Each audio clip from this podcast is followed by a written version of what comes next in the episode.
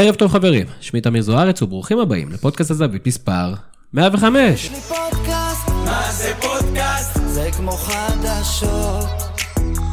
יש לי פודקאסט, מה זה פודקאסט? זה כמו חדשות. שוב אתם מצטרפים אלינו לפודקאסט הזווית, הפודקאסט של אתר הזווית, הזווית נקודה סי או נקודה איי אל. הפודקאסט הנינוח בתבל, בטח עוד מעט תרגישו את זה. אז אחרי שבוע שלא דיברנו על כדורגל, החלטנו לחזור לקום מחצבתנו, ולא רק לדבר על כדורגל ישראלי, אלא להעמיק וגם לחקור איך אפשר לחזק את הכדורגל הישראלי, או יותר ספציפי, איך אפשר לחזק את מעמד השחקן הישראלי, או את הצעיר הישראלי. לצורך הדיון המיוחד הזה, הזמנו לפה את אחד מאנשי הספורט האהובים עלינו באתר. ערב טוב לשחקן העבר ומאמן הנוער של הפועל תל אביב, ופרשן הכדורגל של ספורט אחד בהווה, אורי אוזן. תודה רבה. אורי, יש לנו מסורת של לשאול שאלות פתיחה עם תשובות קצרות, ונשאל אותך קודם כל שאלת, אתה יודע, לשבור את הקרח. האם יש הבדל בין להיות שחקן נוער היום, לבין מה שהיה כשאתה היית שחקן נוער? בוודאי. ו? עכשיו זה שאלות קצרות. שמיים וארץ. תן לי איזה נקודה שתיים. בכל, באמת בכל אספקט. סתם לתת לך דוגמה, שאני הייתי בנוער של מקבי נתניה, היינו מתאמנים באורט ליבוביץ' והיינו מרכיבים את הרשתות. היה מאמן, בלי עוזר מאמן, לא, שלא לדבר על פיזיותרפיסט, רחמנא ליצלן. שנות אור הבדל. זאת אומרת, הרבה יותר תנאים היום להצליח. כן, הכדורגל השתנה, אין מה לעשות. זה גם, זה היה כדורגל שונה, לגמרי שונה. אני לא חושב שהגדרת תנאים כדי להצליח, כי הכל התקדם, אבל כדורגל הזה היה יותר כדורגל של רחובות, יותר כדורגל של אינסטינקטים. היום הכדורגל השתנה, הרבה יותר טקטי, המגרש הרבה יותר קטן, צריך לחשוב הרבה יותר מהר, ולכן ההכשרה צריכה להיות הרבה יותר טובה. וגם תחרות הרבה יותר קשה. לא בטוח, אני חושב שזה פה אנחנו די בפיגור מהעולם, לא, לא מספיק שחק, ילדים שחקים כדורגל במסגרת מקצוענית, נתונים, אני חושב שהם די ידועים, אם נשווה את עצמנו למדינות של אוכלוסיות פחותות מאיתנו, כמו ווילס, כמו קרואטיה, שם יש פי כמה וכמה כדורגלנים שרשומים במסגרות פעילות, אנחנו בפיגור ענק בתחום, תירוצים יש למחביר, מתקנים, ביטחון, אוכלוסיות שלא לא נגישות, אבל זה רק תירוצים. אפשר לעשות את זה הרבה יותר טוב. כן, אני בטוח שהנגישות בקרואטיה לא פחות... כן, תרבות. פחות זה, זה מתחיל במילה תרבות. בדיוק. ומשם אנחנו תרבות. מתקדמים. וזה היה בעצם הבסיס לדיון שלנו. עוד איתנו לצידים מפיק הפודקאסט ברק קורן, ערב טוב ברק. אלן, אלן. ברק, אתה לא היית שחקן. לא. אבל זה לא מפריע לך לדבר על זה. נכון. מצוין. אז אחרי שסגרנו את זה, אז כמו שהבנתם, יש לנו נושא אחד משמעותי על הפרק, ונדבר על, על שחקנים צעירים, על מאמנים של שחקנים צעירים, על הרמה, על העסקאות של שחקנים צעירים בחלון העברות היחסית משמעותי שהיה לנו עכשיו. אם יהיה לנו זמן, נדבר, ניתן בונוס על עולם ללא העברות, סדרת התורים הנהדרת של רומטל דן, שדירגה את מחלקות הנוער בעולם. נדבר על זה, נצא לראות מה אנחנו יודעים להעתיק. יש לנו שאלות גולשים, חלקם גם ספציפיות אליך, אורי, ואת פינת ה... איך אורי אמר לנו? הניחושים.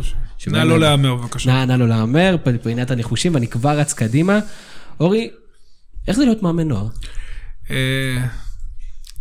תראה, שאני התחלתי, סיימתי את הקריירה כשחקן, הסתובבתי, ואז אריק הציע לי להיות עוזר מאמן שלו, כשנינו היינו בדיוק התחלנו את הקורס פרו, המחשבה הייתה לאמן בוגרים כמובן, כי זה הפנטזיה ששחקן ששחק אחרי חמש עשרה שנה של קריירה מקצוענית, אתה רגיל רק לבוגרים, כבר שכחת בעיה בנוער, ואז אחרי שנה עם מנחם, שנתיים עם אריק ושנה עם קורצקי בביתר ירושלים, אז אה, הייתי בצומת דרכים, וניר לוין הציע לי לאמן את הנערים של מקבי תל אביב, והאינסטינקט הראשוני היה להגיד לא, ושוחחתי, התייעצתי עם דן רומן, שהוא חבר טוב, והוא דווקא אמר לי, לך על זה, ואני חושב שזה הדבר הכי טוב שעשיתי, באמת, בקריירה אחרי הכדורגל. וחוד שהתאהבת בזה יותר מדי קצת. לא, לא יותר מדי. אני חושב שאני בקובעי האחר עכשיו גם עובד, לא עובד. אני עוזר לארגון המאמנים בסוג של מאבק למען הכדורגל הישראלי. זה לא למען המאמן הישראלי. אני חושב שהם דברים כרוכים אחד בשני. זה בקובע השני שלי.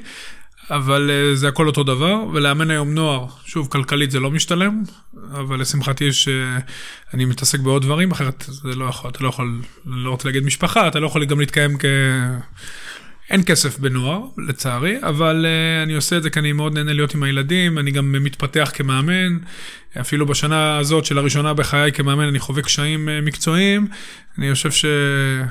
מעבר לזה שתפסתם אותי בתקופה טובה, עכשיו אני...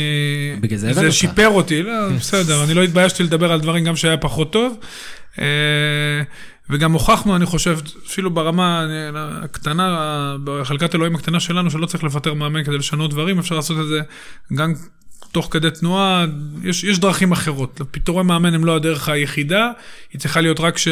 מה שנקרא, קלו כל הקיצין. וזהו, אני מאוד אוהב לאמן נוער. אני, שאני מקבל הודעות משחקנים, ובמקרה השחקנים שאימנתי היו בכותרות, מנור סולומון כמובן, אילון אלמוג, שאני עדיין בקשר, שני האחרונים שדיברנו, ירדן שועה, שזה גם סיפור מאוד יפה, תלוי איך לוקחים אותו כמובן. עומד נדבר על העסקאות. עדן קרצב, שאתם תראו ש... שוב, זה באיחור, כולם, חוץ ממנור סולומון, כולם פה באיחור. מנור וירדן, היחידים שלא איחרו. כל היתר זה באיחור בגלל שלגדול במחלקת נוער בקבוצה גדולה, יש לזה יתרונות, אבל גם יש לזה חסרונות. עוד מדבר עליהם, זה אחלה נושא, ומעניין אותי, אמרת מקודם משפט מעניין, אמרת, אני בתקופה פחות טובה מקצועית, למה זה בכלל משנה במחלקות נוער? קודם כל, תמיד זה משנה, כי זה משפיע על המצב רוח, אבל לא, המחשבה היא מחלקת נוער, בגדול, שוב, צריך לתלוי איך מתייחסים לזה, קבוצת הנוער היא הסוג של המראה של המחלקה, כמובן רוצים שהיא תצליח, זה לא חשוב אליפות, זה חשוב לילדים כמובן, זה חשוב למצב רוח, זה חשוב למועדון, זה חשוב למורל, ולקחתי אליפות, לקחנו, הילדים לקחו אליפות במכבי תל אביב, זה היה מאוד נחמד, זה גם היה די יופי, אבל מה שהיה חשוב מאותו שנתון, ששחקנים כמו עדן, שעכשיו אתם תראו אותו, נתנאל פרץ ששייך לאותו שנתון, ירין שרבי שעכשיו גם הלך לליגה לאומית, אילון אלמוג לא שיחק איתנו, אחר כך שנה אחרי זה הצטרף, כי הוא היה משחק עם שנתון למעלה, זה מה שחשוב, שהם הגיעו לבוגרים, ועוד שחקנים משנתון אלפיים, שעכשיו מככבים בנוער של מקבי, היו איזה שישה, שבעה שחקנים ששחקו באופן קבוע בהרכב, זה, זה השמחה, זה הגאווה, ואני מקווה שבעתיד אני גם אראה אותם בבוגרים. מאיך שאתה מכיר את זה, זה הבעלים או המנהלים של הקבוצות האלה, הם נותנים יעדים של הצלחה או יעדים של לפתח שחקנים? קודם כל זה לפעמים, לפעמים זה הולך ביחד, כי אם אתה מצליח, אתה יכול לפתח, אם הקבוצה, אם השחקנים מתפתחים, הקבוצה גם משתפרת, אבל אני חושב שפה קצת מפספסים במקומות מסוימים, כי לפעמים מטרה היא אליפות, ואז אתה לפעמים, אתה משתמש בשחקנים, זה היה דווקא, חוויתי את זה דווקא שהייתי בצד המקצועי במכבי חיפה, שהסתכלתי על הנוער של מכבי חיפה, שהיה מאוד מאוד מוכשר, ותמיד אמרתי לעצמי שוב, ב... בראייה מבחוץ דווקא, בסדר, אתם כבר כמה פור שזה, השחקנים הגדולים, המבוגרים, שאנחנו לא רואים להם פרוספקט לבוגרים, תגידו להם תודה רבה, שוב זה לא פשוט, זה היה פשוט שלהגיד מבחוץ, אני עכשיו בפנים זה קצת יותר קשה, אתה נקשר לאנשים, תגיד להם תודה רבה, תהיה קר, תשים את השחקנים מנערים א', בוא נתחיל להריץ אותם, גם אם זה יעלה לי עכשיו בכמה הפסדים, ואולי להפסיד את האליפות. שוב, זה לא כזה פשוט, ברמת התיאוריה זה נחמד, אני חושב שמחלקת נוער, אתה קודם כל צריך לפתח שחקנים בקבוצות מנצחות, שזה מאוד חשוב, מחלקות הנוער השתנו מתקופתיים, תרצו נפרט על זה בהמשך, אבל גם לחנך לווינריות ולשחייה בתארים זה דבר מאוד חשוב. צריך, לא צריך להתעלם מזה, ולא צריך לשים את זה בצד. זה חשוב, אבל בניגוד לבוגרים, זה לא המטרה העליונה. ואם נתחבר, כי אחד מהמושגים שאני למד, למדנו להכיר בשנים האחרונות, זה חריג גיל. אז מה עשינו בזה? שערוריה. אוקיי. צריך לבטל את זה. אבל זה, צריך לבטל את זה, אבל שוב. חריג גיל נולד בחטא, אני לא אכנס לסיבות, היו סיבות, נולד בחטא, זה משהו שנולד בחטא. מה שקורה בכדורגל שלנו, אין קבוצות שניות, אין קבוצות בת. אני, שוב, אני שם בצד ליגת מילואים, שזה לא ילך, זה היה בתקופתי, או מעולה, אין אנחנו תקציבים. מדבר על זה, יפה. זה חבל, חבל למאמץ, חבל לפתוח את הנושא, אל דבר איתו. לא, כן, זה, אין, אין, בליגת מילואים, שניסו לחכות את זה באנגליה, זה בסגלים של ארבעים, כל קבוצה מחזיקה סגל של ארבעים שחקנים, עם תקציבים, עם צוותים, פה זה לא יעבוד. זה לא יעבוד, לא ית... וזה, ניסו את זה בארץ, זה לא שלא ניסו, לא עובד. בסוף זה, זה נראה כמו שזה נשמע. אבל קבוצות בת כן. זה דבר שהוא חייב לעשות במקביל. כי מה שקורה, לפעמים שחקנים יש להם מסלול התפתחות שונה, קבוצות בת בליגה שנייה, כמו, בא, כמו בהולנד, כמו בספרד. דרך אגב, מבחינת כדורגל אנחנו דומים להולנד וספרד, כמובן שהם יותר טובים, אבל שחקים על הרצפה, מניעים כדור, שחקנים בדרך כלל זריזים, חכמים, לא, פחות בפיזיות, פחות גרמניה, פחות איטליה, פחות אנגליה, וזה המודל שאנחנו צריכים או, או ו... השאלות קצרות טווח, כמו שעושים באנגליה, חודשיים, שלושה שולחים שחקן נוער לליגה שנייה, שלישית, עוזרים גם לקבוצה, אם הוא טוב, מחזירים אותו אלינו, אבל הקבוצות בת זה האידיאלי, שאתה יכול גם לנייד את השחקן, לתת לו לשחק בקבוצה השנייה. אבו פני זה לא דוגמה, כי הוא משחק בליגה הראשונה, אבל יונתן, ביתר רמלה, שהיא סוג של קבוצת בת לא רשמית, אבל ברגע שדן גלזר היה הולך לביתר רמלה, כבר בשנה הראשונה הוא נשאר חריג, דן גלזר לא סתם פרץ מאוחר, הוא לדעתי יכל לפרוץ כבר לפני שלוש שנים, הלך לרמלה, רואים שהוא טוב, משחק גביע או גביע טוטו, בוא לקבוצה הראשונה, צחק, תחזור, תחזור, תחזור, תאמן בקבוצה הראשונה, צחק בשנייה, שיהיה גם קשר רציף בין הקבוצות, זה דבר שמבחינת פיתוח שחקנים, אנחנו חייבים, חייבים לעשות את הקבוצות הקטנות מתנגדות, מסיבות אינטרסנטיות, כי מה שקרה במחלקות נוער בשנים האחרונות, זה אם אני נולדתי בנתניה, הייתי חייב, לא היה לי בכלל אופציה לשחק במכבי תל אביב. היינו שחקנים, באמת, היה לי שנתון מצוין, כמעט הרבה מאוד הגיעו לשחקני בוגרים, אבל זה בכלל לא היה, לא הייתה אופציה. נולדת בתל אביב, שחקת במכבי או הפועל, נולדת בחיפה, שחקת, היום זה לא ככה.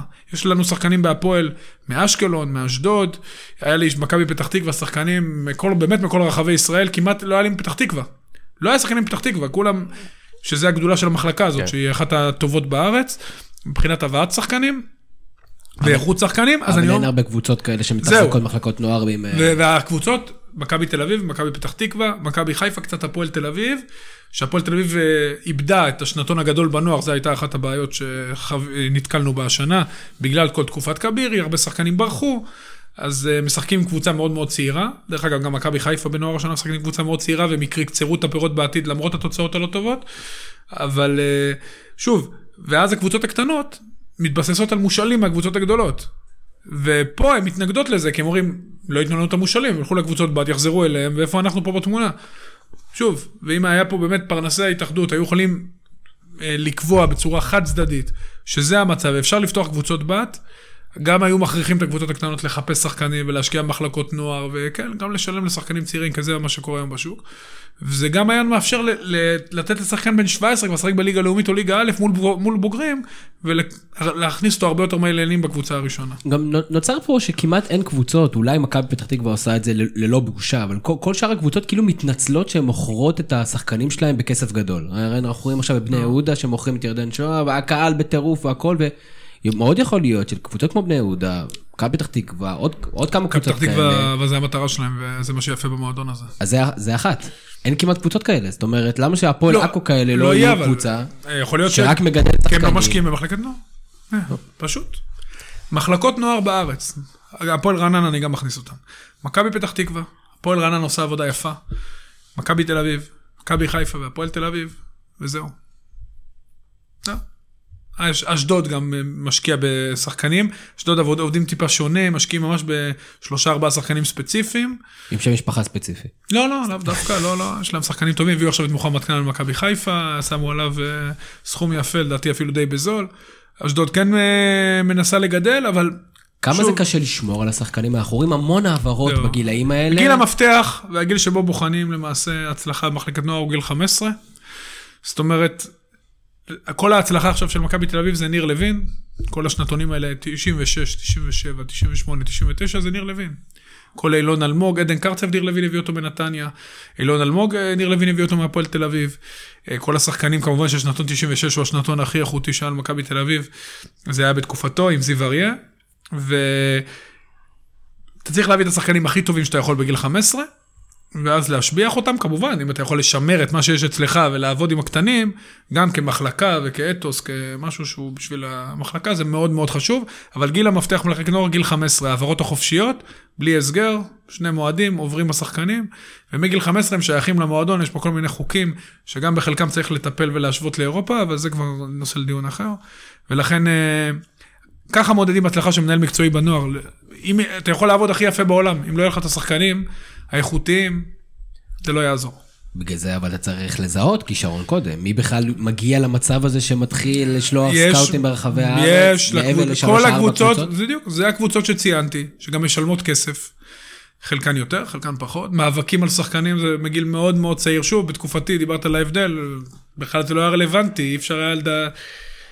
היינו, ידעו מהשחקנים הטובים, אבל זה בכלל לא היה רלוונטי מעבר בין קבוצות, אז uh, היום זה השתנה לחלוטין, יש מאבקים באמת uh, בין קבוצות השחקנים, וזה בסדר, וזה טוב, זה קורה בכל העולם, אנחנו רואים את ג'יידון סנצ'ו, שעבר, uh, התחיל בקבוצה קטנה בלונדון, סיטי לקחו, ואז uh, הלך, אנחנו רואים את זה בבראים דיאז שלקחו אותו, עכשיו חזר לריאל מדריד, סיטי, סיטי בכלל אוספת הרבה שחקנים צעירים, אתלטיקו מדריד עושה את זה, שוב, זה קורה בכל העולם, זה הגדולות בולות הקטנות, זה אין מה לעשות, החוכמה של הקטנות היא לפתח בכל זאת איזו מחלקת נוער, לתת דברים אחרים אולי, כמו מכבי פתח תקווה, שנתת אופציה לבוגרים, שאתה יודע... אתה יכול להשתלב, לא משנה מה. בדיוק, מנור סולומון לדוגמה, כמעט סגר במכבי תל אביב, הקשנה לפני שבאתי, ומאוד רצינו אותו, אני יכול להגיד לך, בכל התקופה שלי שם, גם אותו וגם את רז שלמה, את רז שלמה מאוד מאוד רצינו, ולא הצלחנו להביא אותו מהפועל, ומנור סולומון, כמובן, הוא ואילון אלמוג ורז שלמה ידעו שהם הכי מוכשרים בשנתון, זה היה כאילו דבר שהוא, שוב, אין סודות, אנחנו מכירים כמעט את כולם, ובא אליו טל בן חיים ביציאה, סיפור, גם סיפר את זה, okay. בזה, ואמר לו, אל תבוא לפה, תבוא בבוגרים. אתה רואה? זה, מנור סולומון, אם היה במכבי תל אביב, הוא היה כמו אילון אלמוג. אילון אלמוג עלה לנבחרת תשעים ושמונה לפניו. זה דיון שאנחנו מנהלים פה... שניהם, דרך אגב, שחקנים פנטסטיים, באמת. שניהם ילדים מדהימים, ואני באמת, אתם לא מבינים כמה אני הייתי מאושר ש... שניהם, זה באמת עושה סיפוק ששווה את כל העבודה ואת השכר הלא מספק. אולי יפרישו לך מהעסקאות. לא רוצה, לא צריך, לא צריך להפריש. לקבל הודעת תודה או שיחת טלפון שילד מתייעץ איתך שאימנת אותו לפני שנתיים שלוש, וגם שהוא אומר דברים לא בפניי, עליי, לאחרים, אז זה, אתה יודע, זה באמת, אני אומר את זה לאשתי, שווה... כל סכום שיגידו לי, באמת. וזה, וזה חוצה, חוצה סקטורים, הדבר הזה, זה לא רק בעולם הספורט, בכלל. יפה, אז זהו, אז אתה יודע, שגם מנור, שעשינו לו, עשינו לו הסבה בתפקיד, וקיבלנו אותו בסיטואציה מסוימת, באמת, זה כל כך, שוב, גם אם, אמרתי תמיד, גם אם יש לי אחוז אחד, ברור שאני לא, זה, זה האבא והאימא והמחלקת נוער, שמכבי פתח תקווה נהדרת והכל, אבל זה באמת כל כך, זה שווה הכל. ישב פה עודד גביש, אנחנו מאוד מאוד מאוד מאוד אוהבים, היה פה כמה פעמים. גם עובד אצלנו בערוץ. הוא נתן איזו אמרה שאני לא כל כך הסכמתי לה, ועוררה דיון מאוד גדול פה. אנחנו עדיין מדיינים. אנחנו עדיין מדיינים, ומאוד מאוד מעניין אותי לשמוע את הדעה שלך בנושא הזה. הוא אמר שעדיף בעשרות מונים לשחקן צעיר להישאר בקבוצה גדולה, גם אם הוא לא משחק, כי האימונים והאווירה שהוא נמצא בקבוצה... חד משמעית לא. מה זה, בנוער או בבוגרים? במעבר מגיל נוער לבוגרים. דיברנו לדוגמה על סוגיה של יונתן כהן, זה לאו דווקא המעבר, אבל דיברנו על יונתן כהן, לפני שהוא פתאום קיבל שוב את ההזדמנויות, קיבל קצת גביע הטוטו, ורוב הזמן, אתה יודע, שיחק עם החברים מחוץ לסגל, והוא אמר, שווה לו להישאר... ועדיף שנים עשר משחקים, לא, לא לקבל דקות בכלל, מתן חוזז כזה ברור שהיה עדיף לא לעבור, אבל לשחק שנים עשר משחקים במכבי תל אביב, נשאר ארבעים משחקים. קודם כל יכול להיות, בוא נתעלם אלינו גבוהים, יש את פיל פודן וג'יידון סנשו, שניהם שחקנים הכי מוכשרים בשנתון באנגליה, אחד הלך לדורטמונד, שווה היום מאה מיליון יורו, שני נשאר בסיטי, מקבל פירורי דקות. אבל זה להתעלות באולי באילנות עוד יותר מדי גבוהים, שוב, זה עניין, זה לא דין הפועל חדרה כדין דורטמונד. אני חושב גם לא דין מכבי תל אביב כדין סיטי. מאוד קשה לשחק בקבוצה גדולה. יונתן כהן הוא לא צעיר. הוא עשרים ושתיים, אז בוא, תשעים ושש הם לא צעירים. תשעים ושבע הם לא צעירים. תשעים ושמונה מגרדים את הצעירות. אז הוא צריך לברוח, אתה אומר. יונתן כהן, אני לא חושב. לא, לא בסיטואציה שלו כרגע. אני חושב ששחקן, עכשיו בנוער משחקים, תשעים ותשע חריגים, אלפיים אלפיים ואחת, שחקנים שנתון אלפיים, בארץ שיחקו רק ארבעה בליגת העל, זה השתנה בשבוע שעבר. מעט, בכל ליגה, בליגות הגדולות שחקו עם אנגליה, גרמניה עשרה, לא רוצה לדבר על הולנד, שם יותר מ-עשרים. אנחנו פשוט לא מצליחים לשלב שחקנים צעירים מספיק, והליגה, עוד פעם, הכל ביחס. אני חושב ששחקן צריך לגדול במחלקה שתאפשר לו את ההזדמנות הכי טובה בבוגרים. וזה, עוד פעם, זה מאוד טריקי, כי מכבי תל אביב, שהיא המחלקה באמת נותנת תנאים מדהימים ו... תנאי אימון ומאמנים טובים ומשקיעים, באמת, התקציב הכי גבוה. קשה להשתלב בבוגרים, אתה, אתה נעצר בגיל הכי חשוב, ובמקומות אחרים, כי אתה, הרבה יותר קל להשתלב, הפועל רעננה, אתה רואה עכשיו את ירדן כהן, במקום אחר זה לא היה קורה, זה לא היה קורה, אם הוא היה גדל במכבי תל אביב, יכול להיות שהיית, לא היית יודע בכלל, נראה לי שלא היית יודע מזה ירדן כהן, לצערי, עוד פעם, מוחמד עוואד, שנים נתקע במכבי חיפה, שנים הוא נתקע, הוא היה חייב לקבל את ההזדמנות קודם, כי אנחנו נחזור לסוגיית המאמן, ברגע שהמאמן לא מחובר למועדון, הוא יודע שכל שבוע יכולים לחתוך אותו, הוא יעדיף להשתמש בשחקן בן שלושים וקצת, או לאו דווקא בגיל, שחקן יותר ותיק, יותר מנוסה, אף אחד לא יבוא לו בטענות. כל שחקן צעיר שוואלה, צריך שלושה ארבעה משחקים כדי להיכנס לעניינים, ללמוד את הקצב, אולי לשלם מחיר מסוים, אבל לא נותנים לו לשלם את המחיר. כמה זה מתחבר למנהל מקצועי שלא קיים, ואז אין אסטרטגיה. זה מאוד מתחבר, אני אכנס למקצוע שלך, אתה רואה חשבון, תחשוב שמנהל לך את העסק, אתה צריך עכשיו לתת דיון, לתת דין וחשבון למישהו שאין לו בכלל מושג בחשבונאות. אתה אומר לך למה עשית את הדבר, אתה מנסה להסביר לו על המספרים, הוא בכלל, אתה יודע, הוא, הוא יודע מספרים, הוא למד מתמטיקה, אבל הוא לא, זה בדיוק. עכשיו, כשאני עכשיו בהפועל תל אביב, ואני לא מדבר עם הבעלים, אני מדבר עם עומר בוקסנבאום, זה משהו אחר, אנחנו מדברים כדורגל. אותו דבר גם במחלקות נוער, במחלקות נוער זה קצת יותר, אתה מדבר עם אנשי כדורגל, בדרך כלל שהם אינם מקצועיים. ובאוגרים זה בעיה, כי בעלים עם כל הכבוד והאהבה והערכה, הם אוהדים. והידע שלהם הכדורגל הוא של אוהדים, הם לא נכנסים לרזולוציות. הם לא חיים את העניין, יש להם עוד הרבה עסקים, וזה בסדר, אבל הם חייבים לשים מישהו מקצועי. שוב, זה קורה בכל העולם, אני פשוט לא מצליח להבין איך לא רואים את זה. אני לא מבין איך גם, הם הרי אנשים שמנהלים המון עסקים. למה גם בעסקים שלהם הם שמים, כאילו הם גם, אתה יודע, שהם לא מבינים בהם, גם מתחילים להגיד להם מה, מה, מימו, בוא נחליף את האו, בוא... כי הם רואים שאפשר להצליח בלי. לא, הם לא נכון, לא, אף אחד לא, לא, קודם כל לא מצליחים בלי. כאן אתה רואה שאנחנו רואים שאנחנו תקועים. דבר שני, הנה, שלוש שנים זימרו לנו על זה, שהפועל באר שבע, בלי מנהל ספורטיבי, אז מה עשה פה ג'ורדי? ג'ורדי עשה פה מהפכה. זה מה שהם אומרים, לא משנה. ג'ורדי עשה פה מהפכה, תיקח אותו לטוב, לרע, הוא שינה את מקבי תל אביב לנצח. אנשים לא יודעים מה זה היה מקבי תל אביב לפני ג'ורדי. אי אפשר היה להיות שם, אי אפשר להיכנס לחדר הלבשה, זה היה נורא מבחינת הדלפות, מכל הבחינות. הוא הפך מועדון כדורגל לחובבני, למועדון כדורגל מקצועני. אז יעקב שחר לא מבין את זה? אני חושב שאנשים קונים קבוצה, הם רוצים להשפיע. אני חושב שיאנקל'ה שחר עשה גם דברים מדהימים, שהוא גם שינה את הכדורגל, בזמנו. שינה את הכדורגל, אבל הכדורגל היום משתנה, השיח הרבה יותר מקצועי. שוב, זה לא הימים של בלם אחורי, בלם קדמי, עם פערים של חמישים דונם בין uh, חוליית ההגנה להתקפה. היום המשחק הרבה יותר מצומצם, השיח הרבה יותר מקצועי. עוד פעם אני אומר, לא חייב לפטר מאמן כדי לעשות מהפכה, לא צריך להעמיד, צריך לחשוב קצת יותר לטווח ארוך. אין אצלנו את זה, לצערי, כי השיח הוא לא מקצועי. בעלים של קבוצה הוא בדרך כלל אוהד. אוהד שכמו כל אוהד חושב שהוא מבין יותר טוב מכולם, אבל לא. זה לא פנטסי. זה לא פלייסטיישן. זה מדובר פה גם באנשים, גם בזה, וגם... אם אתה לא חי את המקצוע יום-יום, ואתה לא באמת חי את הדשא ומרגיש את השחקנים, קשה לך מאוד להבין מה, מה קורה מסביב. ושוב, זה משפיע. בגלל זה לא צומח... אנחנו באיזשהו מקום תקועים. לא אנשי מקצוע מנהלים את הכדורגל. אני רוצה לחזור לקושי של מחלקות הנוער היום, ואחד הפרמטרים, אתה הזכרת את זה לחיוב, ואני מעלה את זה כסוגיה, סוגיית ההורים. זה נכון בצבא, זה נכון בעבודות, זה נכון בכל מקום. הכמות ההשפעה של ההורים היום על שחקני הנוער, היא מאוד מאוד משמעותית. איך מתמודדים עם זה במסגרות? אני אומר לך, אני מאמן נוער ארבע שנים, לא נתקלתי שום דבר. לא נתקלתי בהורים, לא מעניינים, לא, כאילו, אתה יודע, מדבר, כמובן, כשאימנתי נערים א', היו גם שיחות עם ההורים, נוער לא. אני לא חושב שההורים... אני אחדד את זה קצת, לא רק... היום בן אדם שהוא יודע שהוא כוכב, נראה לי, אם אני לא טועה, גם סולומון דיבר, אז מנור סולומון, זה לא רק הורים. פתאום מתחילים להתקרב אליו סוכנים, ומקורבים, ואנשים שמתחילים ללחוש לו באוזן. איך מנטרלים, או איך מתמודדים עם הילד הזה, ולשאיר אותו שחקן כדורגל ומפוקס? אין לך... הוא צריך... אין לך... אין לך... אי אפשר להתמודד עם דברים כאלה. אני חושב שהעניין של הסוכנים... הוא לא פשוט, כי הם רוצים, היום כמעט כל שחקן מיוצג, הם רוצים שהמאמן שלהם גם, היום גם שסוכנים למאמנים, שהם גם שותפים לסוכנים של השחקנים, יש הרבה ניגודי אינטרסים, יש הרבה אנשים גם לא טובים בקרב האנשים האלה, שוב, אני בטוח שהם רוצים שהילד יצליח, אבל זה חלק מהביזנס, ולשחקנים צעירים יש סוכן וזה בסדר, כל עוד אתה מעביר לילד שהצד המקצועי, ואני חושב שבקטע הזה כדורגל הוא חוג מבורא, הוא חוג, של אלה שהם חוג, לא מגיעים ארבע נקודה חמש אחוז להיות שחקנים מקצוענים, ברמה כזו או אחרת.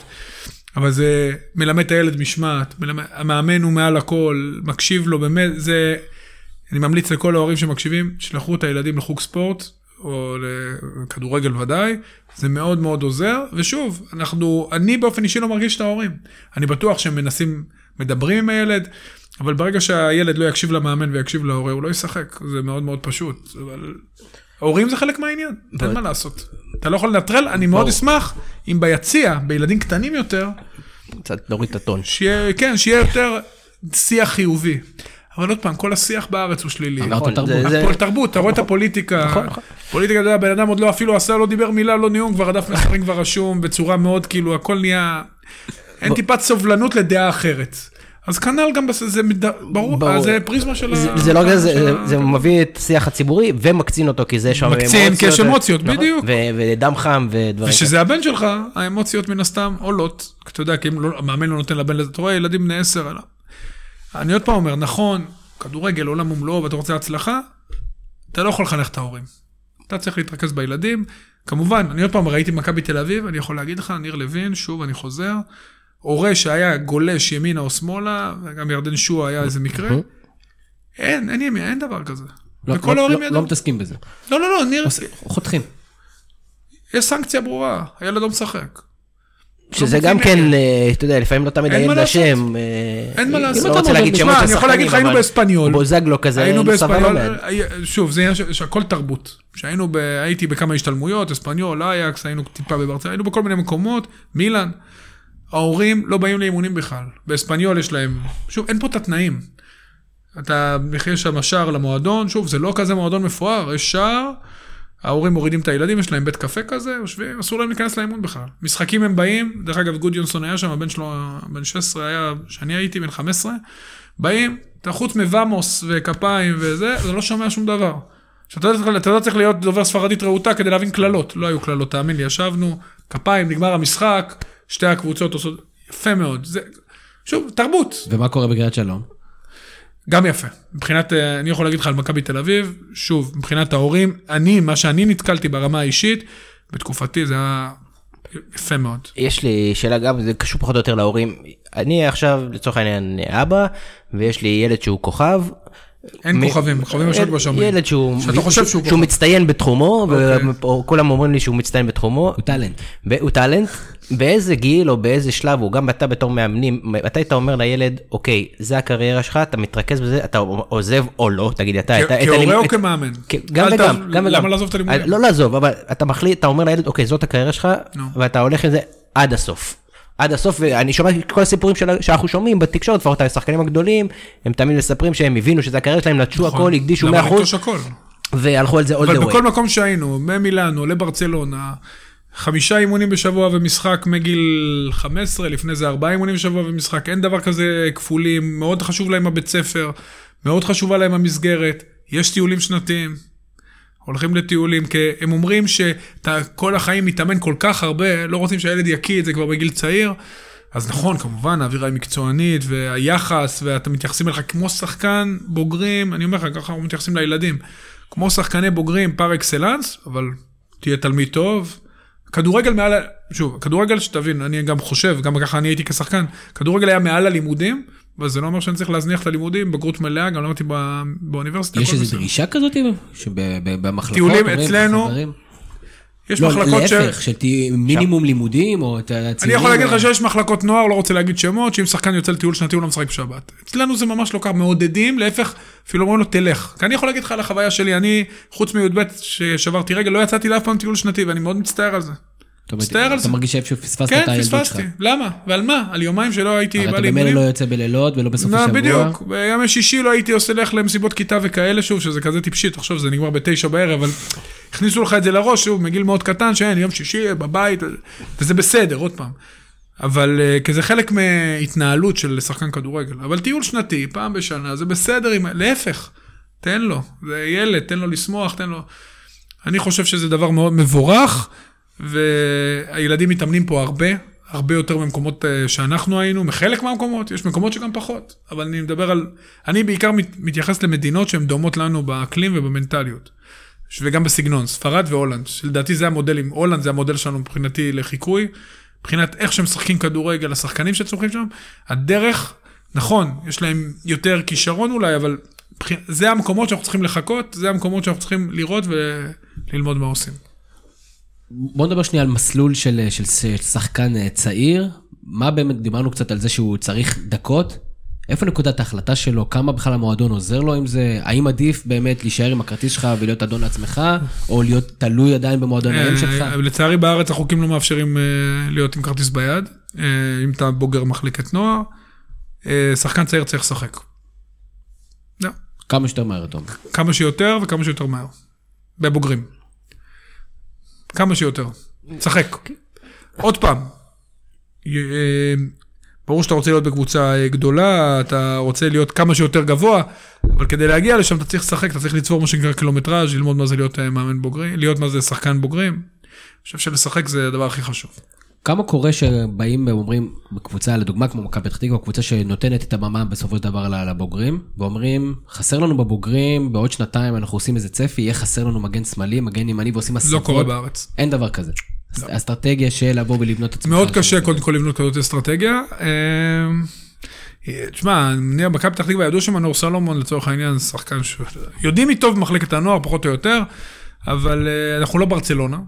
אנחנו לא יכולים להתנהג כמו ברצלונה, שגם ברצלונה עכשיו היא כבר לא ברצלונה, כבר לא עולים כבר שחקנים במחלקת הנוער.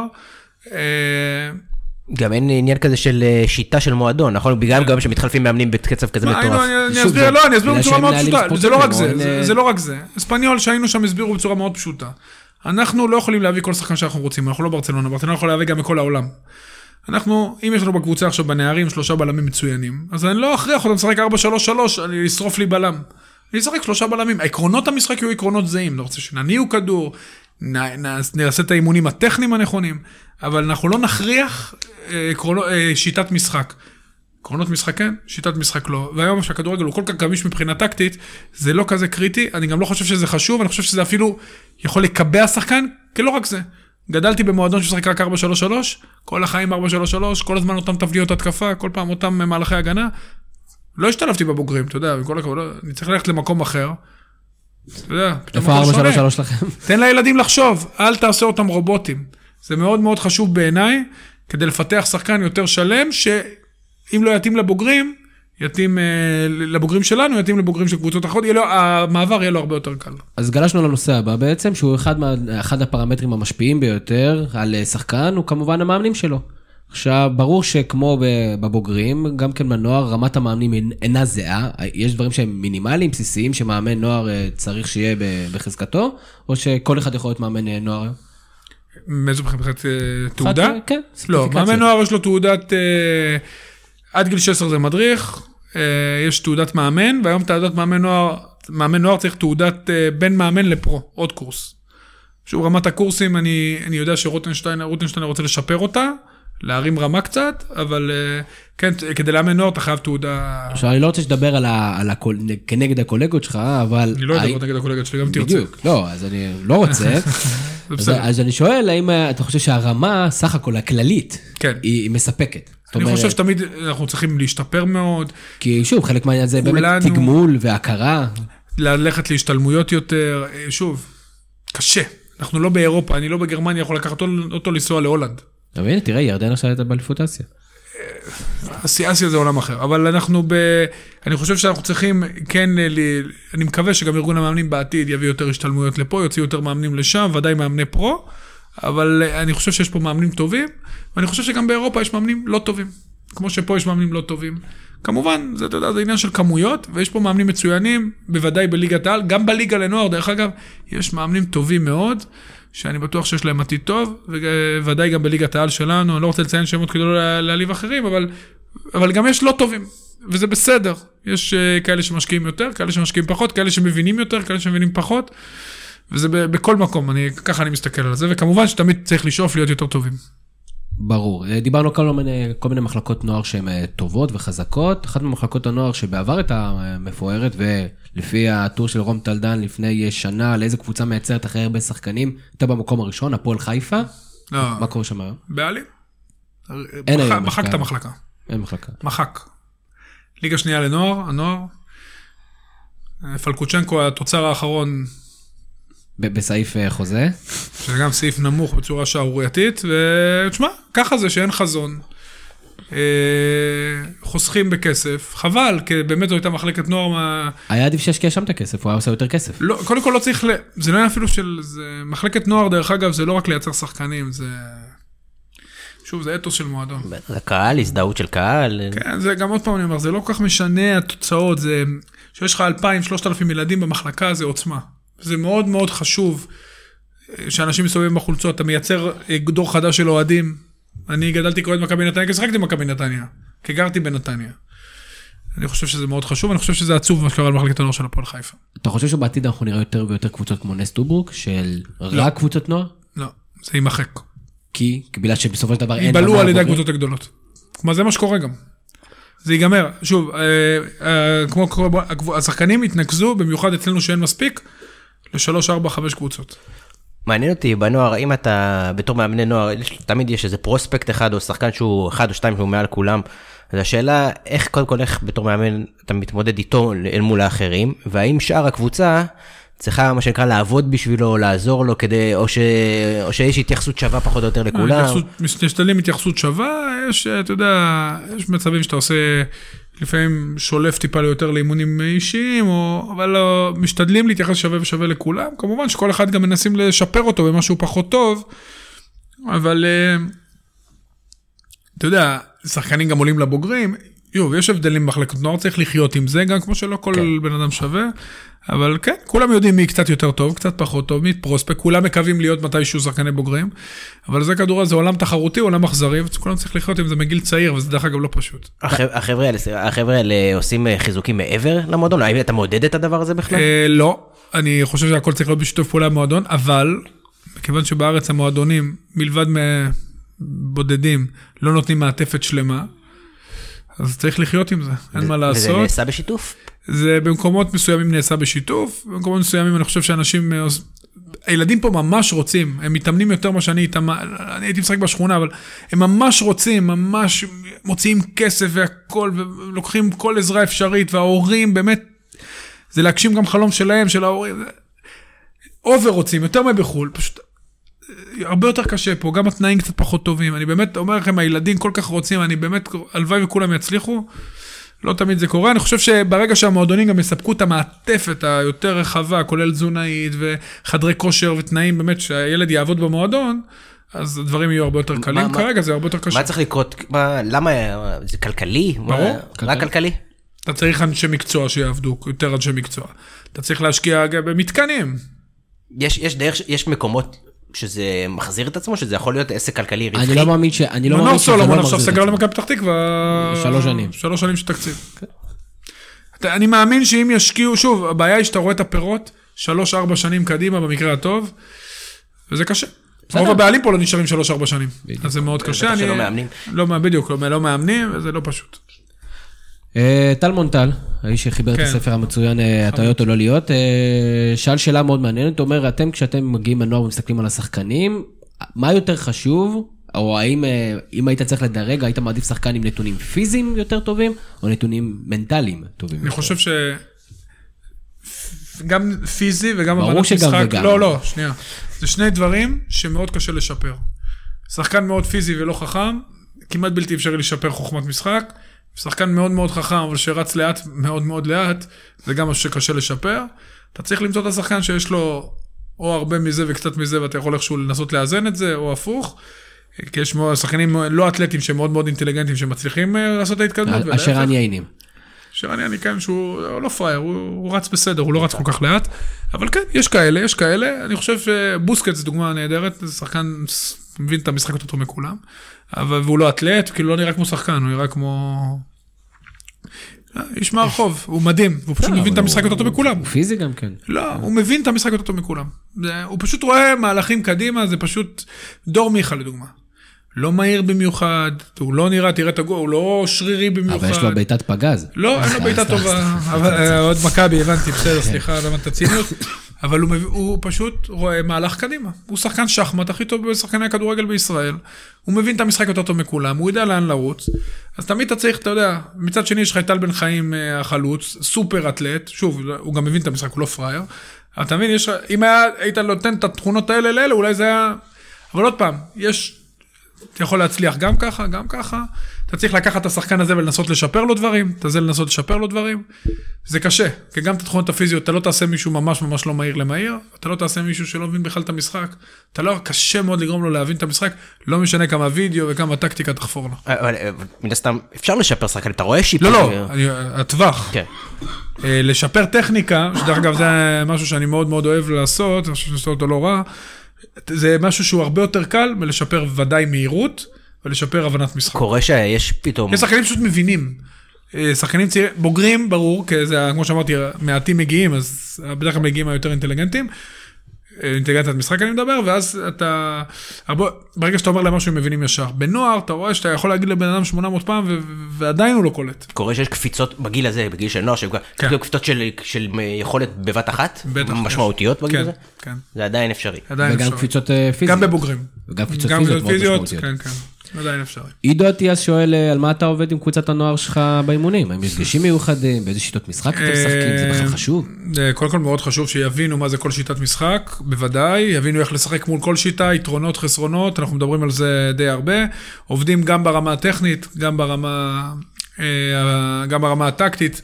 המון על הבנת משחק, המון על איך אתה מסתכל על המשחק, איפה יתרונות, איפה חסרונות. ובדרך כלל בקבוצות נוער דברים כאלה לוקחים קצת זמן.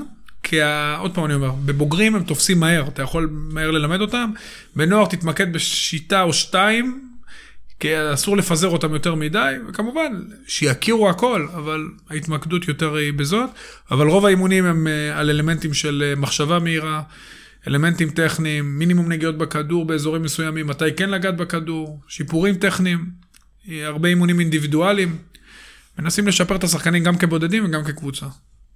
ומאוד, דרך אגב, הרבה מה, מהגולשים שלנו שאלו שאלות, הם קודם כל התחילו באיזה משפט פתיחה של, של מחמאה, אז אני אתן לך את אורן בן, שאמר שצריך להחמיא לך בענק, אחד הפרשנים היותר טובים שיש היום בתקשורת הספורט בארץ, רהוט, ענייני ומקצועי מאוד, ממש כיף להקשיב לו, אז זה אורן בן. תודה רבה, אורן. ואורן שואל, הוא אומר כידוע, אימנת במחלקות הצעירות של הטובות בארץ, למה כל כך קשה לשחקן נוער שרגיל לקחת אליפויות, והוא שחקן מעולה, להגיע לבוגרים, ופתאום הוא פחות... בוא ננטרל את האליפויות, כי זה באמת לא חשוב. אני זכיתי בגביע בנוער, תאמין לי, זה היה רגע מדהים, אבל מהקבוצה שזכתה באותו גביע, והייתה קבוצה מדהימה, שזכינו גם שנה קודם באליפות, עשו קריירת בוגרים יניב לוי, שגם לקח לו קצת זמן, לירון וילנר, שהתחיל חזק וקצת ירד, ואני... זה מה שנשאר באותה קבוצה שהיינו מאוד מוכשרים. רונן בדש פה שנתיים, אני זוכר, זה עוד שמות היו אפילו. יניב לוי עדיין חבר טוב שלי, שתביא, יש לנו חברי, גם לירון, שניהם חברים מאוד מאוד קרובים שלי, אז במקרה דיברנו על זה, ואמרתי לו, מה, היינו קבוצה מצוין, ואמרתי, תגיד לי מי היה, ואני מנסה לחשוב, רגע, מי היה, מה... פתאום אני מבין שבונה, מהקבוצה הזאת שזכתה בגביה, והיינו זוכים באליפויות בכל השנתונים, שלושה שחקנים עשו קריירה, שניים וחצי. אז תבין, אז, אז לגבי העניין הזה של תארים, תשמע, המעבר מנוער לבוגרים, יש שני מעברים שהם מאוד משמעותיים, מנערים א' לנוער, פתאום אתה מתמודד עם, כל, כל השנים שחקת רק עם השנתון שלך, פתאום אתה מתמודד בנוער עם שני שנתונים למעלה עם החריגים, ומהנוער לבוגרים, שאתה מתמודד כבר עם החיים, עם החיים עצמם, מה שנקרא, וזה מעבר קשה, כי פתאום אין, זה לא אותה סולידריות, אתה לוקח לבן אדם פרנסה, זה להתמודד עם מאמנים שכבר לא דופקים לך חשבון, אתה יודע, זה כבר... ההבדלים הפיזיים כאלה משמעותיים? כי היום בני שמונה עשרה הם רואים... לא, לא, לא ההבדלים, ההבדלים של המחשבה. פשוט בבוגרים שחקים הרבה יותר מהר. בנוער גם המתקנים, אני יכול להגיד שהמתקן שלנו בוולפסון, הוא לא טוב, האנדרסטייטמנט של המאה. ואני גם ביקשתי בזמנו, היה לי שיחות, וניסיתי להגיד שקבוצות נוער ישחקו במגרשי בוגרים, גם אם זה לצורך העניין ביבנה או בנס ציונה, אבל לא במגרשים הסינתטיים הנוראים האלה. בינתיים זה נפל על אוזניים. או לפני משחקים של בוגרים. לא, זה אי אפשר. אי אפשר באצטדיונים, זה לא כמו התקופה הזה, יש שידורים, יש גם את האצטדיון, אתה לא יכול, היום יש כל כך מעט אצטדיונים שמשחקים בהם כל... גומרים אותו. נתניה בפתח תקווה, משחקים שם כל הקבוצות. ברגע שיהיו לנו יותר אצטדיונים, אולי זה שוב יהיה רלוונטי, אבל אני חושב שקבוצות נוער חייבות לשחק במגרשי בוגרים, לא בסינתטי, זה נורא, זה לא כדורגל. בשבת יהיה משחק דרבי, ישודר, אני, זה, זה לא כדורגל. אי אפשר לשחק כדורגל במגרש הזה, זה לא, זה לא, אי אפשר, זה, זה כמו לשחק על רצפה, זה לא אותו דבר, זה לא אותו קצב, הכדור קופץ שונה, זה גם סינתטי באיכות לא טובה, חשוב מאוד ששחקני נוער בעיניי, ואני מקווה שזה יקרה מתישהו, ישחקו במגרשי דשא גדולים, שיכינו אותם למעבר, וזה חלק מהעניין שאני אומר, שהמעבר הוא קשה, לא רק בפן הפיזי, הוא בעיקר במהירות מחשבה, פתאום הלחץ מגיע לך יותר מהר, אתה יודע, בנוער אתה פתאום עוצר, יש לך להרים את הראש, פתאום בבוגרים, בום, משאר מישהו מחס בך. ועוד משהו, זה גם הסביבה. וגם, דרך אגב... תקשורת פתאום, הרבה דברים שמחים. זה עוד איכשהו, אני מניח שמסתדרים, אבל, אתה יודע, זה ההבדל גם בשחקן שיוצא מישראל לאירופה. פה יורדת עוד חצי שנייה המחשבה. וגם מנור סולומון, אני מניח שאם יום... תדברו איתו, הוא כבר דיברנו, אז הוא אומר, מה, זה עולם אחר.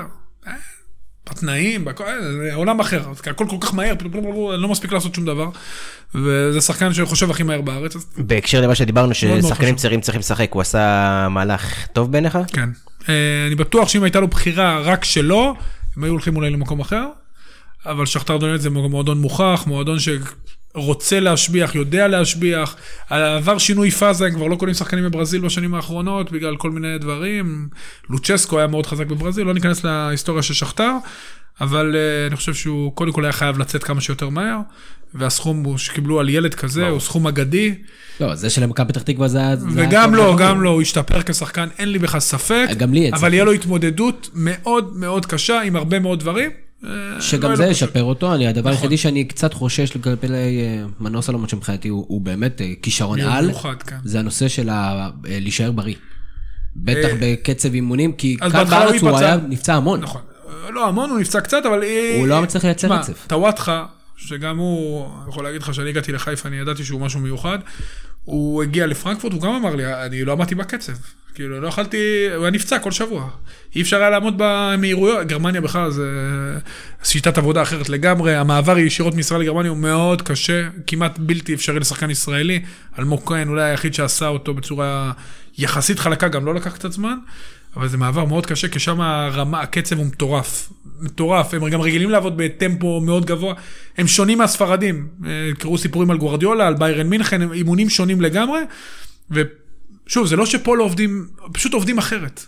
גם המעבר מספרד לגרמניה הוא קשה. אבל למה? שאלתי את זה גם לדעתי. מנטליות. אם אתם הולכים להשתלמויות ואתם רואים את זה ואתם יודעים שעובדים אחרת, אז למה לא לעשות את האחרת הזה פה? אנחנו לא גרמנים, קודם כל, עוד פעם, למה אמרתי ספרד והולנד? צריכים לעבוד יותר דומה לספרד והולנד, כי אנחנו אין לנו, אנחנו לא גרמנים. פיזית או בכלל תרבותית? תרבותית, פיזית. אנחנו לא היינו יכולים להיות נאצים. אנחנו תמיד נגיד מה אנחנו חושבים. מה זה נאצים? הרי אתה יודע, זה להיות צייטן. אתה יודע, מישהו לקח אידיאולוגיה, אמר לאנשים מה לעשות, וכולם אמרו לו, כן, כן. אנחנו מנהלים. אנחנו מנהלים, האיטלקים יכולים, הגרמנים יכולים, אנחנו לא.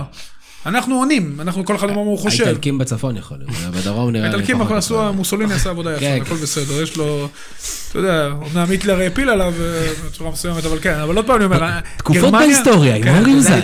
אז גרמניה, הגרמנים הם, שוב, הקצב העבודה שם מאוד מאוד גבוה, הרבה יותר פיזיים, אבל אתה רואה, כדורגל, אתה יודע, כדורגל הספרדי, היום הכדורגל המוביל בעולם, והם עובדים בצורה שונה לחלוטין מגרמניה.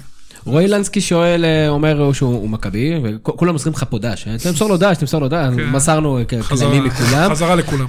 אז הוא אומר, אני מקווה שאני מקביסט, במה מחלקת הנוער שמכבי תל אביב עושה כל כך טוב, ואחרת מאחרים, אם בכלל? תקציב. פי כמה וכמה, יש להם מתקן טוב. שמושקע במה, באמת? כי אמרו עשרים ואחד מיליון, איפה זה הולך הדבר הזה? קודם כל, הצוות ההולנדי מרוויח סכום מאוד מאוד, עד כמה שאני יודע, אני לא נכנס לזה. לא בטוח שכל הסכומים נכונים. יש מעטפת הכי טובה. מכבי באמת, מבחינת המעטפת, המתקן לא טוב בקריית שלום, המתקן מגרשים טובים, אבל כל צריפים, כי אסור שם לבנות מבני כובע, אבל יחסית לישראל, הם ומכבי חיפה, ועכשיו גם באר שבע, בשנה הבאה אולי, השנה עדיין לא. הם ומכבי חיפה זה הטופ, מגרש דשא מצוין, עוד סינתטי גדול, עוד מגרש דשא, צוות של, השקיעו, מהרגע שההולנדים גם הגיעו, השקיעו עוד יותר כסף בעלי מקצוע, אני חושב שמבחינת שיטת העבודה, הם קצת, אצל ניר לוין הייתה עבודה מאוד מאוד טובה, שוב, זו התקופה שאני עבדתי, אני חושב שהדברים שהשתנו, אני לא יודע, עוד כמה, אמרתי לך, עוד שנתיים שלוש אנחנו נדע כמה זה טוב, ועוד דבר, מקבי תל אביב מושכת את השחקנים הכי טובים, לא יעזור. או שחיפה מושכת מכל הצפון. חיפה, זהו, חיפה כבר לא מושכת מהצפון, היא כל שנה קונה שני שחקנים גם מהמרכז. עכשיו הם לקחו את לירוי גבאי, שנה שעברה בנתניה, אחד השחקנים הכי מוכשרים, שחק קבוע בנוער, שנה הבאה אתם תראו אחד השחקנים הכי בולטים בנוער, הם מביאים את, הביאו את נחמני ממכבי תל אביב, כל שנה מביאים גם שניים מהמרכז. גיא דהן שהגיע ממכבי תל אביב, היו כאלה שלא הצליחו, ערן ביטון, שוב, זה גם מהימור, אתה מספיק ששניים, שלושה מהעשרה יגיד תפגע, זה טוב, אבל מכבי תל אביב מבחינת המעטפת והתנאים, מה שהיא נותנת לשחקן, היא נותנת לו הכי קרוב לאירופה שיש, זה שמה. יש עוד כמה שאלות אישיות, שלב אותם, ליאוז הקירב שואל, האם אתה מרגיש מוכן לאמן קבוצת בוגרים? אני לא רוצה אבל. ואם כסף לא היה פקטור, אם היית מעדיף לאמן ילדים מנוער על בוגרים? כן, לא, אני אחלק את זה לשתיים, כי יש לי עוד חמש דקות, מתנצל, אולי פלוס מאמציות. אני אגיד לך מה, אני תמיד אמרתי שאני רוצה עד גיל ארבעים, זה גם צוטט פעם, לאמן בוגרים. זה היה נכון עד לפני שנה, גם בגלל שהתקדמתי בפרשנות, והחוויה שלי מהמונדיאל והכל, ובעיקר בגלל מה שקורה למאמנים פה, שכולם דרך אגב חברים שלי, קולגות שלי, חברים שלי, כולם סובלים. אני לא סובל, אני נהנה בנוער, אני, שוב, גם בנוער יש חרגעים של חוסר סיפוק, ואתה שומע ביקורת, ואתה יודע שהיא לא הוגנת כל כך, כי אנשים לא יודעים בדיוק מה קורה, אבל עדיין זה בקטנה, אף אחד לא שם לב מה קורה בדיוק, ואתה מקבל גם פידבק, בניגוד לבוגרים מהשחקנים, פה אתה מקבל באמת אהבה אמיתית, גם הילדים, כמו שאמרתי לכם, אני מקבל עדיין מהילדים שאימנתי לפני שלוש ארבע שנים, וזה כל כך כיף, לקבל שנה טובה מילד שאימנתי לפני ארבע שנים, אתה אומר, בוא נה, השפעתי על הילד הזה על החיים. אז מבחינה הזאת, הסיפוק בנוער הוא מדהים, היה יותר כסף, היה כל החיים. מצד שני, אני כן רוצה להגשים חלום ולאמן בוגרים, כן, אני חושב שיש לי את היכולות, לא עכשיו. לא עכשיו, אני, אני מאוד מקווה שנעשה את השינוי של ארגון המאמנים רוצה, שמאמן יקבל שכר הצופונה, שיהיה שכר מינימום לליגה ראשונה ושנייה, שמאמן לא יאמן שנת, בשתי קבוצות שונות באותה עונה, שנה מה שקורה זה כבר נהיה מס, זה כבר... אני העליתי רעיון בזמנו של... זה מביך, זה כבר נהיה מביך באמת, אבל שוב, זה גם עניין תרבותי, אני מקווה שננסה לנהל שיח עם הקבוצות, כדי קצת להרגיע את העניינים, כי באמת השנה... כן. זה, זה כאילו, זה נהיה, אמרתי, זה עבר ממצב של טרגדיה למצב של פרסה. אני העליתי בזמנו רעיון שעשו חלון העברות גם למאמנים. זה לא יכול לקרות. זה... לא, זה גם לא, עוד פעם, כי הם לא עובדים באותם קטגוריות, גם אין את זה בעולם. אני לא חושב, אני חושב שאנחנו צריכים להסתכל על העולם ולחפש דברים ש... לא לנסות להמציא את הכדורגל, כי אנחנו פחות טובים בזה כרגע. אני חושב שפשוט צריך להבין שאימון זה תהליך, ואם אתה מביא מאמן עם כנפיים קצוצות, לצורך העניין, בלי העוזר שהוא רוצה, בלי העוזר שהוא רוצה. או לצורך העניין, בפיצוי של חודשיים, שבעצם אתה אומר לו, טוב, אני אתן לך צ'אנס, אבל יאללה. וגם אתה, אני מניח שגם אז אתה מרשה לעצמך להגיד לו, טוב, שמה, תשים את זה, והוא מפחד, כי הוא אומר, בוא, אני לא אשים את זה. אם לא, אז יש לי חודשיים. בדיוק, יש לי חודשיים, ואיך אני אשלב שחקן נוער בחודשיים? אני בכלל לא מספיק להסתכל על נוער אפילו, אני לא יודע מי אלה בכלל, מי, כאילו, אני לא מספיק... בקיצור, זה לא רציני, זה פוגע בכדורגל. זה מה שכואב. מסכים לחלוטין, הרבה דיונים בנושא היו לנו. יוחאי שטיינצלר שואל, מה אתה אומר כל הסיפור על הסערה שבגינה שינו זוארץ, שהוא לא קרוב משפחה. עצוב לי. איש יקר. לא על הסוגיה עצמה, אלא הנושא של הזר במחלקת הנוער.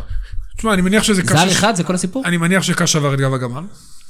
אני מניח שהיו עוד דברים. הוא כנראה הבין. עוד פעם, אני לא יודע, אני לא אומר דברים מידיעה. דרך אגב, אני עם שינו בקשר מצוין. אני מאוד אוהב אותו. הוא הביא אותי למכבי פתח תקווה. גם כשחקן וגם כמאמן. ונהניתי גם כשחקן וגם כמאמן. אני חושב שהוא הבין שהוא לא מצליח לקדם את הדברים שהוא רוצה. זו המחשבה שלי. לא, זה ברור. אני שואל אבל הדעה לגבי זר. לגבי זר לנוער? שוב, זה משהו שאני חושב שהיא סוגיה שצריך לטפל בה, כי במקום, המטרה הייתה להביא זר, כדי להביא מילדים צעירים, ואז, אתה יודע, להרוויח אותם בבוגרים, אבל מה שקורה בנוער, שמביא מישהו שתי מטר, שלא יהיה כנראה שחקן. זה דרור קץ. ואתה יודע, קשה לילדים להתמודד איתו, זורקים עליו כדורים, ואז אין כדורגל. קיצור, שינו ראה את זה, כי שינו שהיה מחי, כל משחקי הנוער של מכבי פתח תקווה היה בה, היינו מדברים באופן קבוע, נתן לי באמת גיבוי מלא, אתה יודע, ושנהניתי מאוד לעבוד איתו. כנראה הוא הבין שקשה לו להזיז את הדברים שקוראים לו. אני בטוח שזה היה הקש ששבר את גב הגמל, בטוח שהיו דברים. דרך אגב, הוא העביר את התוכנית של רוטנשטיינר, שלפחות בקטע של נבחרות אנחנו יכולים להיות רגועים. התוכנית הזאת עברה, ואני מקווה שהיושב ראש הבא יעשה עוד דברים. דורון אלת שואל, אומר, אתה הרי מאמן נוער הפועל תל אביב, ובפודיום אתה לא מדבר עליהם. האם זה קשה לך, והאם אתה מקבל ביקורת על כך שאתה עובד בתקשורת במקביל לעבודתך השנייה? יש לי ברירה. לא, הם תקבל ביקורת, הם מבקרים אותך, הם זורקים לך כזה... תשמע, אני בטוח שיש אנשים שלא הכי שמחים מזה, אבל תשמע, יכול להגיד לך שאני במכבי תל אביב, אחת הסיבות שזה לא הסיבה בגינה עזבתי בסופו של דבר, כי הם כן הסכימו, אבל הוא אמר לי בהתחלה, אתה לא עובד במקום אחר, ואני בטוח שאף אחד משם לא עובד. אמרתי לו, תקשיב, יש לי שלושה ילדים. אתה רוצה לשלם לי שלושים נטו לחודש, יאללה בוא. אני לא עובד יותר. אז זה המחיר, שימו לב, סתם. לא, אתה יודע, זה סתם, בגדול, תקשיב, לאמן נוער, מאמן נוער טוב מרוויח, הכי, הכי, עשרים ברוטו נגיד, שוב, זה לא סכום קטן, רוב המאמנים במחלקות נוער מביכים סכומים, אתה חייב עוד עבודה, ומה לעשות, אני לא רואה חשבון כמוך, לא רואה חשבון, לא, אין לי עוד מקצוע.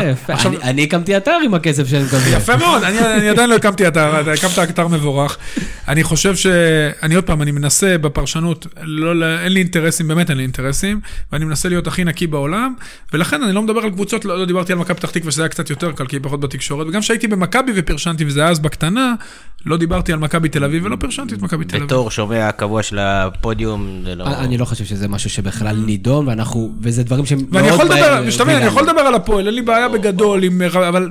לא, זה גם... לא מתאים. גם העביר מסר יפה לאחרים שככה צריך לנהוג. לא מתאים, אני לא אדבר על...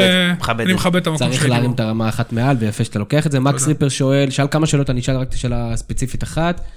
יש לך כמה שחקנים במחלקה שאתה יכול לסמן כבר עכשיו, או מי הם הכוכבי הנוער, הכוכבי הבוגרים הבאים, מי הם האילון אלמוג, שאנחנו עדיין לא יודעים כוכב. אני לא אדבר על הפועל, כי אני לא רוצה... כן, בכלל במחלקה אני מכיר. קודם כל, יש שחקנים מצוינים. אני לא רוצה לציין שמות, כי אני לא רוצה לפגוע בילדים אחרים, שאני כבר מכיר את כולם בכל השנתונים, אבל... יש מי שיכול להיות כוכב, נגיד כמו שהוא פוטנציאל מנור סולומון כזה? יש לנו כאלה? יש עתיד... יש שני שחקנים כאלה שאני יכול לחשוב, אני לא אגיד את השמות, אבל אני יכול לחשוב עליהם בהחלט. יש שחקנים טובים, גם בהפועל תל אביב, דרך אגב, שבשנה הבאה תהיה קבוצת נוער מצוינת, חזקה מאוד. יש שנתון אלפיים ואחת שהוא שנתון מצוין.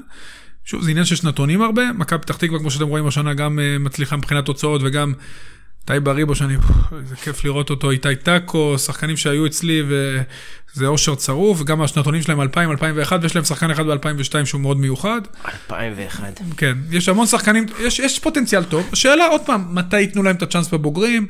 האם במכבי תל אביב שחקן דרי דו שחר, קשר אחורי, מזכיר מאוד את דן גלזר. יש הרבה שחקנים מוכשרים וטובים. שגם הוא הגיע בשלב מאוחר למכבי תל אביב, אבל עשה את המסלול שלו. הוא נתקע בחריג שנה אחת, ואז בני יהודה לא הסתדר, רמלה. רק בקטע הזה, אמיר ויגדובצקי, הוא שאל גם כן, האם לדעתך מה שקרה בנוער של הפועל, זה בגלל שרוב שחקנים שנתון אלפיים ואחת, אתה בעצם התייחסת לזה. גם מכבי חיפה סובלת מאותו תסמין, אבל מה זה מה שקרה? בשנה שעברה הנוער של הפועל תל אביב היה מקום שתים עשרה. עכשיו אנחנו במקום שמיני. אז קודם כל, מה זה מה שקרה? לא ש... זה כמו בבוגרים, שיש שלוש נקודות הפרש בין המקום השני ל-ארבע עשרה, כי אז זה פחות מרשים. השנה כן. לא, לא, זה לא מרשים בכלל שמיני. המטרה שלנו היא לא שמיני. השאלה האחרונה שלי, רק אגב, מה אתה אומר לגבי כל הדיון הזה שעד גיל מסוים לא צריך בכלל להיות ליגות תחרותיות? לא מסכים. מה זה עד גיל מסוים? אתה לא איזה גיל. מדברים על גיל נערים. לא קריטי בעיניי. אני חושב שילדים צריכים...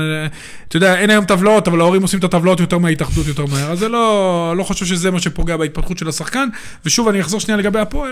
פועל קבוצה מאוד צעירה, עשינו גם כמה טעויות בהתחלה, אני עשיתי כמה טעויות בהתחלה, ועדיין, זה לא שקיבלנו קבוצה מקום ראשון והפכנו אותה למקום להורדת ליגה, זה ממש לא זה, השנה שעברה הייתה קבוצה יותר מבוגרת, מקום שתים עשרה, וגם נעשה שם דרך אגב, עומר פרץ מאמן מצוין, והוא מוכיח את זה השנה בהכוח, אתה יודע, לפעמים דברים פחות מסתדרים, אתה יודע, וזה קורה, אני חושב ששנה הבאה, כבר השנה בסיבוב השני נהיה קבוצה הרבה יותר טובה, ואנחנו כבר הוכחנו את זה, הילדים מתקדמים יפה מאוד, ואני בטוח שנה הבאה תהיה, אם אני או לא אני, לא משנה, תהיה קבוצה חזקה מאוד בנוער של הפועל, כי השנתון אלפיים ואחת הוא שנתון מצוין. אורי אוזן, כיף ענק, כיף שבאת, רואים את התשוקה באמת בכל משפט. גם אצלכם האמת. לפעמים צריך לעצור אותך, ולהגיד לך, רגע, רגע, רגע, אנחנו רוצים גם כאן להגיד משהו, כיף ענק, מפרגן גם גדול, אני לא יודע אם כולם יודעים, מפרגן גדול לפרויקט שלנו, והם תמיד מזכיר אותנו, אז באמת, כיף גדול, מרגש. וכמות השאלות רק נערמה ונערמה, אז כנראה שאתה עושה משהו טוב. תודה רבה. כמו שאורן אומר, תעשו טוב, אתם עושים טוב. תודה רבה. סקף גדול, במשרד של אורן. הגיע. וברק, נשארנו אנחנו, אתה יודע, לדבר על הניחושים, על הקרב הפרטי שלנו, שבו, אני לא זוכר אם ניצחתי פעם קודמת, אבל מאוד יכול להיות שכן, אז אני אקח על זה את האחריות.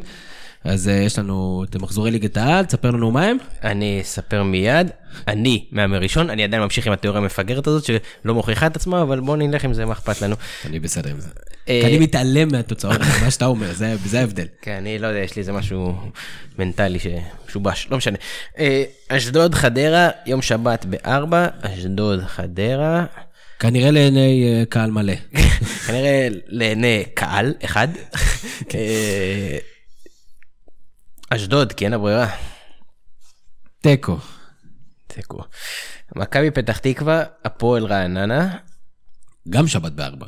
אני אתן לך להאמר ראשון בזה. כי זה מעניין אותי. תשמע, כל הזמן אמרתי על מקבי פתח תקווה, הם הפסידו. הפעם אמרתי תקו, הם ניצחו. הפועל רעננה קבוצה טובה, ואני חושב שתקו יספק את שתי הקבוצות. אני אלך עם מקבי פתח תקווה. הפועל בר שבע, מקבי נתניה, יום שבת בשש וחצי. משחק על הפלייאוף העליון. יש פה אמרה כאילו רצינית, נתניה. באר שבע. בני יהודה ביתר ירושלים, יום שבת ברבע לתשע. גם משחקים קשים, הכל, הכל, כולם שוות פה, אין פה, אין פה שום היגיון. ביתר ירושלים. בני יהודה. אני אוהב את זה. קריית שמונה בני סכנין, יום ראשון בית שבע, קריית שמונה. קריית שמונה.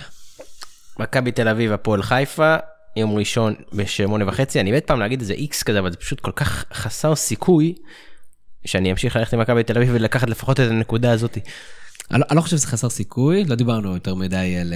אתה יודע, מקבי תל אביב באמת באיזה שנתי, באמת בשנתי הפועל חיפה קבוצה שיכולה להכאיב למצלעת כפית. אבל כן, אני אקח מכבי תל אביב. כן, זה כאילו, אם יש לך משהו בטוח, בניגוד למשחק הבא, שהוא מכבי חיפה הפועל תל אביב, האם אי פעם היה אפס אפס יותר בוהק בליגת העל? לא, לא, לא יהיה פה אפס אפס. לא יהיה? לא. אני אלך על מכבי חיפה. אני אומר שיהיה תיקו. בום! לא נראה לי, אמרת על מכבי חיפה מתחילת ה... ואני פוגע לא רע. גם הם לא ימרו על עצמם. אז זהו, אחלה פודקאסט בסגנון ספיישל, הודנו לאורי אוזן, תודה רבה לברק קורן, מפיק הפודקאסט, תגיד יו יו יו, ושבוע הבא נמשיך להחכים אתכם, אני הייתי טמיר זוארץ, שלכם המשך ערב. נהדר. יש לי פודקאסט, מה זה פודקאסט? זה כמו חדשות. יש לי פודקאסט, מה זה פודקאסט? זה כמו חדשות.